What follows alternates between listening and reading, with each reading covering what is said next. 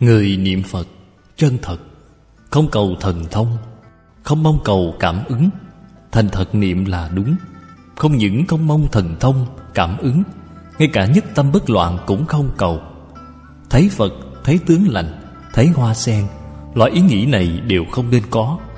Có cái ý nghĩ này đều rất dễ dàng bị ma nhập. Thỉnh thoảng nhìn thấy Nhìn thấy cũng xem giống như là chưa nhìn thấy vậy.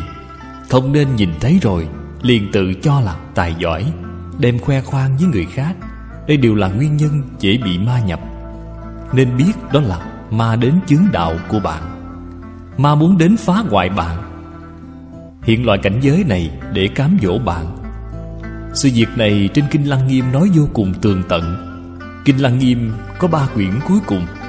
Phật vì chúng ta nói ra 50 loại ấm ma. Cảnh giới ma, Nếu như bạn không có năng lực biện biệt bạn sẽ xem đó là cảnh giới Phật. Thực ra nó là cảnh giới ma.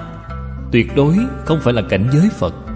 Cho nên người không có trí huệ, Người không thành thật, Thường hay bị mắc lừa. Đây là điều không thể không biết. Giống như chúng ta ở trong Pháp hội, Có rất nhiều người đến chụp hình. Sau khi rửa phim ra, Nhìn thấy có phát hào quang, Có hiện ra những hiện tượng khác. Hình ảnh tôi đã xem qua. Hình chụp không thể nghĩ bàn. Đem đến cho tôi xem. Tôi lập tức xé đi Dứt vào trong sọt rác. Không nên cho người khác xem. Không nên đem cái này đi tuyên truyền. Nơi này của chúng tôi có cảm ứng. Không phải là sự việc tốt. Bạn nên biết, Học Phật vừa rồi mới nói, Vô lượng pháp môn là tu cái gì vậy? Là tu định. Định là gì?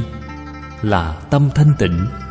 Bạn nhìn thấy cái hiện tượng này Vừa sanh tâm quan hỷ Thì tâm thanh tịnh của bạn đã bị phá hoại rồi.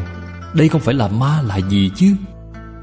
Mỗi người sau khi nhìn thấy rồi, Tâm vẫn là thanh tịnh, Như chẳng có việc gì. Thế thì được, Cái đó thì được. Mọi người hiện nay không có cái công phu này. Sau khi nhìn thấy rồi, Tâm liền động. Đây là ma đến phá hoại đạo tràng, Không được phép, không biết. Đây không phải là tướng lành. Nếu như người trụ trì, Người trụ trì đạo tràng không có chánh tri chánh kiến, Đem cái này để khoe khoang, Cái đạo tràng này của tôi có cảm ứng.